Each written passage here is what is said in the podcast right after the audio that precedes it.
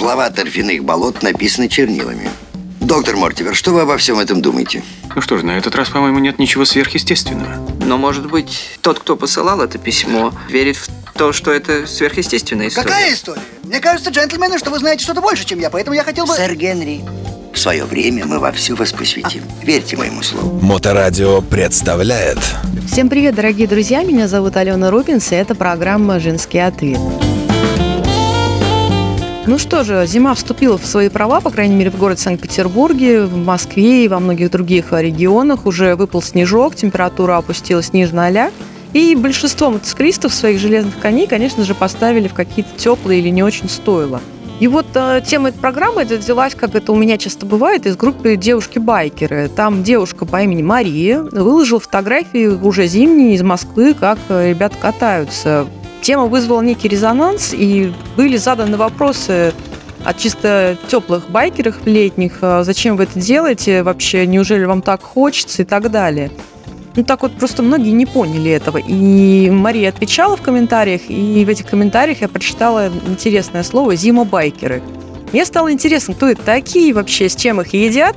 И я у Марии взяла небольшое интервью. Вернее, интервью получилось довольно большим, поэтому программу я разбиваю на две части. Но тема на самом деле интересная. И сейчас Мария вам ответит на некоторые вопросы, которые я ей задала. Начинаем. Привет, как тебя зовут? Еще раз представься. И из какого ты города? Привет, меня зовут Мария, я из Москвы. Прочитала в группе термин «зимобайкеры». А это случайное слово или есть э, такое движение? Движение такое действительно существует, но это не какой-то конкретный взятый клуб, это скорее состояние души, если так можно выразиться, потому что есть люди, которые предпочитают зимнюю езду в одиночном варианте. То есть для них это повседневная рутина, можно так сказать. Это работа, дом, несмотря что на улице будет декабрь или январь, они все равно продолжают ездить как и летом, просто меняя экипировку, меняя технику. А, и также есть люди, которые выезжают несколько раз за сезон на какие-то фестивали, на какие-то сборы или большой компании. Большой компании, как правило, это индуро-выезды, когда несколько десятков даже мотоциклистов могут э, собраться и ехать на тренировку, но это несколько другая, так скажем, ветка зимобайкерства, но не менее интересная. Главный вопрос – зачем вам это нужно? Помимо того, что это главный вопрос, это еще самый часто задаваемый вопрос, и именно от людей, которые сами тоже ездят на мотоцикле. Потому что очень многие закрывают сезон, когда становится чуть прохладно – там, плюс 5, может быть, плюс 7, кому как. Кто-то плюс 15 закрывает сезон, и это очень-очень индивидуально.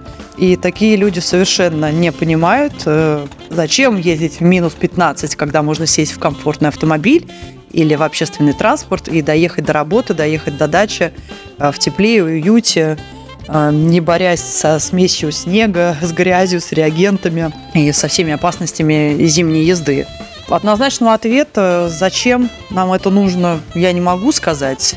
Это очень индивидуально. И самое главное, это просто по кайфу. Это просто в удовольствие. Нету какой-то конкретной цели, что-то доказать себе, что-то доказать другим. Это просто удовольствие, которое ты получаешь от того, что ты делаешь. Как появилась ваша компания? Был ли какой-то организатор или вы просто так собрались?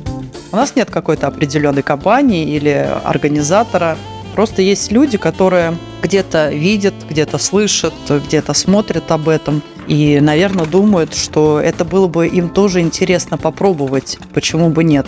И кто это пробует, они либо втягиваются в движение таких же зимобайкеров и находят круг своего общения, либо не втягиваются, считая, что это ну, абсолютная глупость и просто продолжают ездить только в летний сезон. Какие у вас мотоциклы? Как вы их подготавливаете к зимним условиям? Мотоциклы у всех разные, и готовятся они под конкретного человека, я думаю.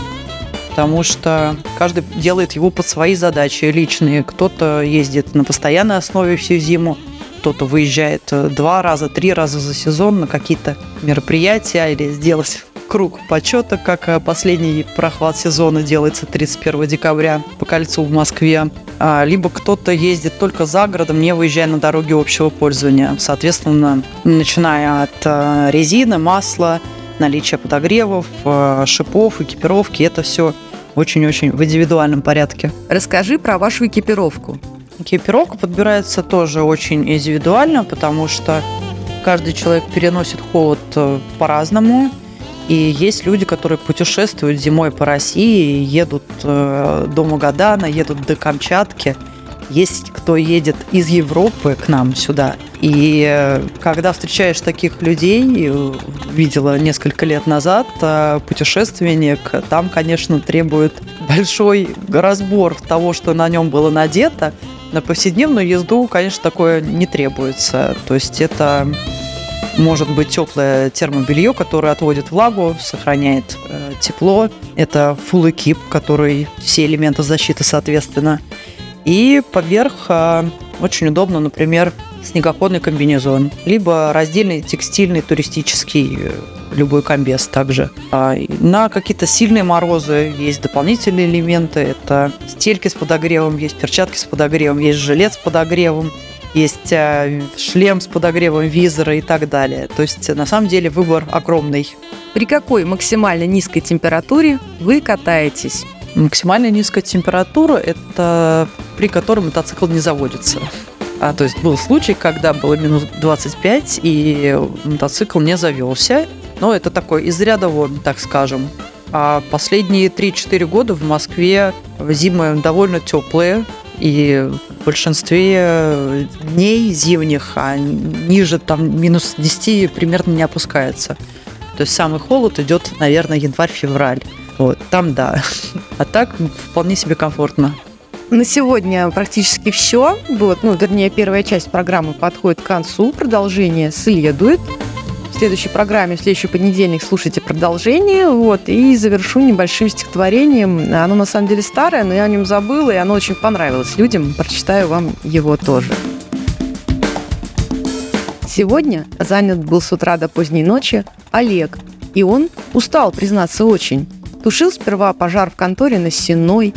Пожар был сильный, шел огонь сплошной стеной. Кричали клерки, в ужасе рыдал завхоз, и у директора, понятно, был психоз. Олег из пламени нес секретаршу на руках. Духов и гарью смесью он насквозь пропах. Потом пылал завод металлостроя. Спасли почти что всех. Увы, погибли трое. Потом случился в Диком Урино пожар. Олег котенка спас на верхних этажах. С огнем боролся наш герой, что было сил. Он почернел, устал и даже брови опалил. Со смены шел, мечтая только об одном – жена, борщец, постель и милый дом. Звонок, а на пороге Ольгин строгий взгляд. Вздохнув, Олег в ночи побрел назад. Ему ведь благодарны были люди и коты. Все, кроме Ольги. Он забыл купить цветы. Ну, с вами была Алена Рубинс. Удачи вам на дорогах. Слушайте Моторадио, любите себя и других, разумеется, тоже. Запутанная история. Как это верно, Ватс?